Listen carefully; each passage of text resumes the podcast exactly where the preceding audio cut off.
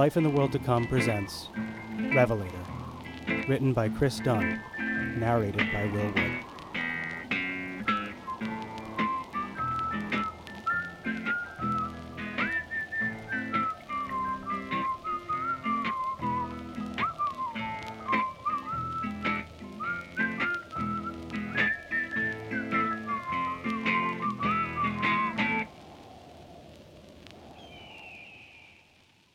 Chapter 2 Savant The Lizard King drags himself across cracked earth at a frantic clip, blistering heat radiating out across the smooth scales of his back, knife clenched between his teeth. He glides, padded feet moving in flawless concert, mathematically. It's the precision of instinct, his conscious mind filed down to a razor's edge, freeing up system memory for more important functions, like darting, licking, smelling, killing. He experiences his life like the pilot of a beautiful and terrible instrument, the wielder of a weapon of God, of himself. He simply wishes, and his weapon grants. The sun's hot today. Fuck the sun, though. It can't hurt him anymore. It wants to kill him, but it can't. He's in his fucking element. Warded against the hatred of an ancient and raging deity set on boiling his blood, he flies. The Lizard King eats the sun's hatred. He shits it out. Literally. His body is a miracle, obsidian scales drinking in that angry red light, metabolizing it, packing it away with plump stores of fat through which he is quickly burning as he rockets himself across the sand. The Lizard King has no need for sleep, save for when he chooses to do so. The Lizard King has no need for food, and yet he still hunts. He kills and he devours, not because he must, but because he feels that it is good and right. He does so because he loves it. He loves himself, and he loves the world he has found himself in. All he does, he does for love. The coin flip in his genetics that bequeathed these gifts upon him should have left him dead, and in a trillion, trillion worlds it did. His scales would slough off in chunks, leaving him to bleed out through the gaping lesions they left in his flesh. His razor blade consciousness would file itself too thin, leaving the weapon with no one to pilot it, and he would lay out in the sun, growing fatter and fatter on sweet photosynthesis until his meat burst from his skin. Or he would just die, what would become scales becoming cancer instead. But in this world he has lived. In this world he is perfect. All of this he understands, deep within his mighty subconscious. He rationalizes it as a blessing from the universe, creation's tacit approval of what he is and what he has chosen to be. He is a monstrous thing, an instrument of death, a thing that should not exist, and still he lives in spite of his abominable nature. What else can he be, then, other than an instrument of the divine? And what else can the divine be, other than his own terrible id? He needs nothing, wants everything, and the boundless possibility of that want is narcotic. It thrills him, it flings him across the desert. His conscious mind rages with holy purpose, inward focused, singing itself its own glorious exaltations, but his hind brain is a ravenous listener. His weapon extends beyond the body itself, encompassing the myriad systems and processes that drive it. Through the hairs on the pads of his feet, the earth whispers to his weapon. Somewhere in the far distance, a patch of dirt shifts as a boot crunches over it. Six boots, two sets of light footfalls, one heavy, half a click from his position, 48 degrees from his current heading. The weapon translates the information for the Lizard King. Prey to the east. He is silent in his approach. His tongue uncoils from around the cold steel of his knife, tasting the air. A fresh harvest of data stored away, both known and unknown by the thing that pilots the Lizard King. Three bodies, as he suspected. Two post human, like himself, although that is not how he would choose to see it, and one from the standard stock. One of them well fed, two of them less so, and one of the two less than the other. They walk in single file, the pre human leading, the post humans taking up the rear. The one in the back is small, very small, likely standing at no more than three and a half feet, but the Lizard King can taste the toxins in its blood. Shouldn't pose much of a threat, though, especially if taken by surprise. Kill! But do not eat his weapon whispers to him. The one in the middle is a different matter. The thing that was once a man stands nine feet tall, four armed, its skin tinted gray blue, stretched tight around muscles that erupt across its body in undulating tumorous blooms. This one is a threat, his weapon whispers. Head to head, it would rip the Lizard King to pieces, but it lacks the benefit of the Lizard King's obsidian armor. Flesh is still flesh, and a knife will cut just fine. The element of surprise slides further up his priorities. The not post human in the front is deemed unworthy of his consideration. He might have considered them anyway, but the Lizard King is eager. Too long since his last fix, the cocaine thrill of knife hitting flesh slowly fading into a distant memory. Acting out a meticulous plan he has no memory of constructing, the Lizard King sets to work. Suddenly, and without a sound, he is coiled around the small one, a massive padded hand covering its mouth. It tries to scream, but his blade steals the air from its lungs, and a hollow wheeze vibrates across the setae on his palm. A moment later, he is perched atop its back, flinging its lifeless body to the ground as he launches himself into the air, teeth digging deep into the big one's shoulder. The Goliath flails, but the Lizard King's knife is already deep inside its neck, slicing through its carotid artery before ripping a chunk out of its shoulder. The Lizard King chews and swallows. The hulking man thing falls thunderously to its knees, sways, then collapses, black viscous fluid pumping from the hole in its throat. The Lizard King spends a microsecond in self congratulating ecstasy, then flits his gaze upward toward the human at the front of the pack. He notes, with a dull half surprise, just how much space the thing has already put between he and it. It is quicker than he expected. But seconds later, his jaws are clenched around its head all the same. His mouth swings shut, and he feels the human skull shatter across his tongue. It's quiet then. He spreads his palm across the cracked earth, feeling the silence in his skin. Satisfied with his work, the Lizard King feeds. As the day shifts into twilight, and all that the travelers ever were finally come to rest within the Lizard King, aside from the small one who has been left to rot, he pauses to take stock of what they have left behind. The two post-humans have little but the clothes he found them in left to memorialize them, but the human had been carrying a large, heavy sack across its shoulder. He rifles through the bag, as is his instinct, and feels his mood flag downward in disappointment. It's just books piles and piles of books. The Lizard King has no great interest in literature. As far as his conscious mind is concerned, he does not know how to read, but all the same, he sits beside the pile of tomes, diligently thumbing through them page by page, his hindbrain absorbing knowledge that the pilot will never see. Such is the nature of the Lizard King's divine greed. He will eat until the bones are clean.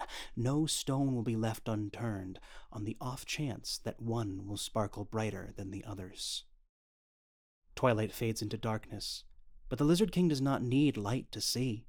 None of the data being processed by his weapon is deemed worthy of its wielder's attention. But then, in an instant, it is.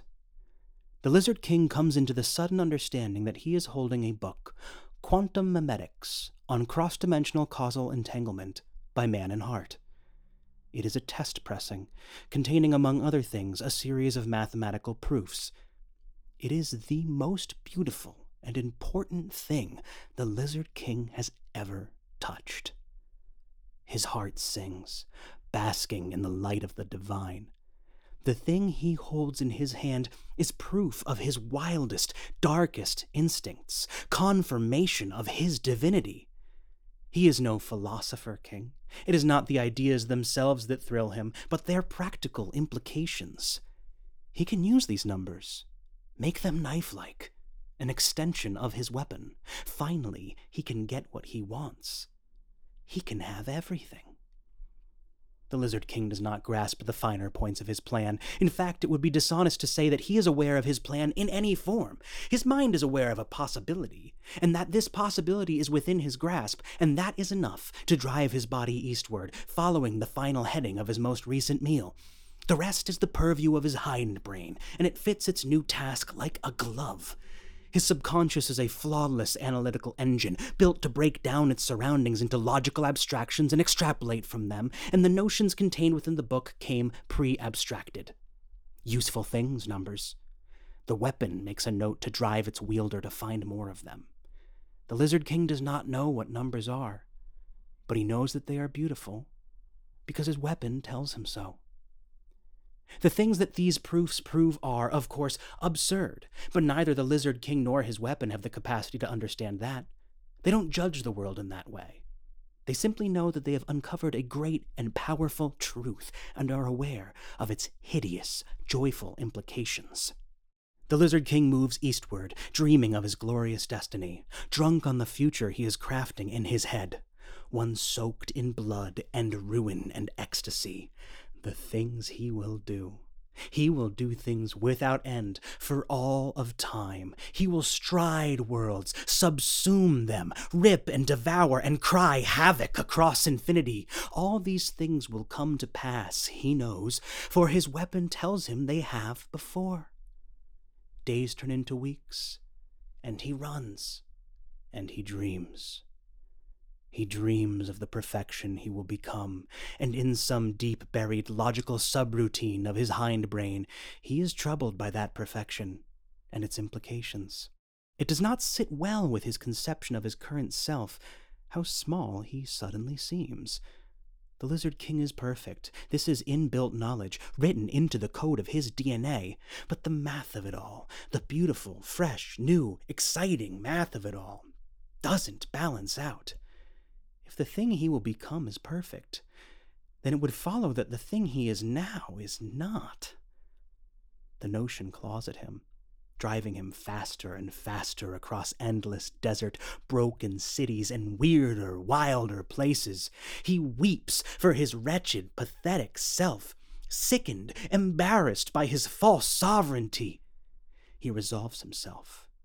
He will murder this crawling, useless thing and replace it with a perfect monster. He will reclaim his godhood. For the first time since before he became the thing he is today, the Lizard King knows self loathing. His weapon delivers him to a city by the coast. He flattens himself against the earth, listening for its whispers, and is given only silence in return. Cities or the ruins of them, are often an ample source of fun and sustenance for the Lizard King, potential victims flocking to them in the hundreds in search of what little shelter they may still provide. But this is not one such city. This is a dead city. He knows the moment he steps within its bounds, his death warrant will have been signed.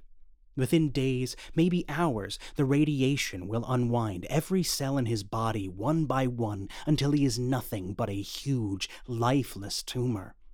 And that is only one outcome. The entire city is frothing with thick, tangible potential.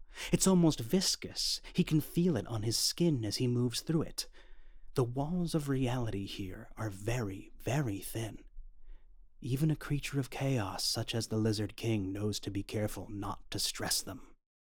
He can feel the roiling mass of tumors already beginning to form inside his gut, but he pushes forward. It will kill him before the day is through. But if all goes according to his weapon's inscrutable plan, he will be beyond death by then.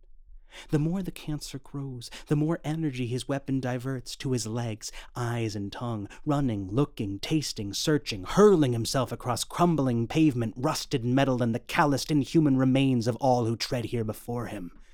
He does not know what he is searching for, other than that he will know it when he sees it. Inevitably, he does. The building is a skeleton of what it once was, the huge glass windows covering most of its exterior long since shattered, leaving an irregular grid of iron bars in their place, parts of the structure caving in on itself. He scurries up the south wall, throwing himself from broken window frame to broken window frame until he reaches the fifth floor. He pulls himself through, dragging himself across broken glass, too weak to stand. The cancer is spreading to his lungs, and his brain is starved of oxygen. He will have to be more careful about how he expends his energy. He pauses for a moment to catch his breath, but the moment he does, a tumor shoots a tendril up his chest, now just inches away from his heart. No time, his weapon tells him. Keep moving. You can rest when you're God. Halfway down the hall, he finds the door to what he knows to be the office of Dr. Robert Mann. He tries the door, finds it locked, and forces it open. The exertion will cost him, he knows, and sure enough, the left side of his world goes black as a tumor bubbles up within his eye socket, his eyeball popping like a grape. The loss is acceptable. He only needs one. The Lizard King tears the room apart, albeit a little slower and more carefully than he otherwise would have, his remaining eye flying across every scrap of paper, every written word he can find, patiently waiting for his weapon's next command. It takes longer than he would like, but eventually the command comes. If the Lizard King's body had still been capable of dancing, he would have. The information gathering phase is complete. He has harvested all the numbers he will need. Now he sets the trap. He rushes through the city, even as the cancer churns through him, licking, biting, smelling, touching, seeing, sensing, searching, listening, tasting the air until he finds the point at which the universe is its most fragile. The place where the boundaries touch. His knife carves swooping, geometric spirals into the earth, lighting small fires around their periphery, slicing open his wrist, letting his cold, irradiated blood ooze into the grooves in the dirt. It would be witchcraft to any outside observer, but to his weapon it is little more than applied mathematics. He is stressing the walls of reality precisely how his weapon wants them, shaping it to his needs. The weapon of the Lizard King has already outpaced his sacred text. His mind is built for this mode of thinking in ways that human brains simply were not. He is creating his own equations, beautiful, terrible, evil new maths. In a different world, he would have been a natural warlock, and in a trillion trillion worlds he is. Perhaps he will meet one of them. Perhaps he will be one of them. He feels a pressure in his left foot as a mass of tumors swells up inside it, growing larger and larger until it bursts in a shower of viscera, leaving behind a bloody stump. The Lizard King pays it no mind. It has already begun he sees a great, coiling serpent stretching out across all that could have ever been and all that ever could be, each segment of its body an instance of himself. Lizard kings without end, each performing the same ritual at the same nexus point, infinite fluctuations in potentiality compounding and amplifying into an even greater infinity. The lizard king closes his eye, but still he sees. He imagines. He imagines perfection, his ideal self, a beast the size of a planet, an eater of worlds, unkillable, unassailable. He flies above the snake, higher and higher, a galaxy's distance away, and he can still only see a small section of the infinite whole. He flies higher still, and the further he flies, the more the body of the serpent begins to twist and distort, branching off into new potentialities, different paths the lizard king could have taken, the snake proving itself a hydra. The farther he gets from the center, the less this infinite court of sovereigns resembles himself, but they are all the lizard king. It is not long before he finds the self he is looking for, his perfect self, exactly as he'd imagine him huge, abominable, ravenous, without hunger. He reaches for it, and it comes to him. Then a huge rock falls out of the sky and crushes the Lizard King like a bug. His brains strewn across the dirt, blood erupting from his corpse in a radial wave, dousing the fires around him. A ripple runs through reality, and it stabilizes. At least as much as it ever does in this place. A huge, lumbering, 20 foot tall humanoid mass of tumor meat, one the fallen king had assumed to be inert, trundles toward the boulder. It lifts up the rock one handed, peels the lizard king off the bottom of it, and drops him down its throat. It chews for a moment, then pauses, spitting out his belongings into a massive, gnarled hand. It pockets the lizard king's knife and tosses the book carelessly over its shoulder. Quantum memetics soars through the air, flying clean over the buildings and well past the surrounding area, eventually landing in the Charles River, riding the currents toward the Atlantic Ocean. The massive thing hoists the boulder over its shoulder and continues on its way. In this world, the Lizard King is dead. But in a trillion, trillion others, he is perfect.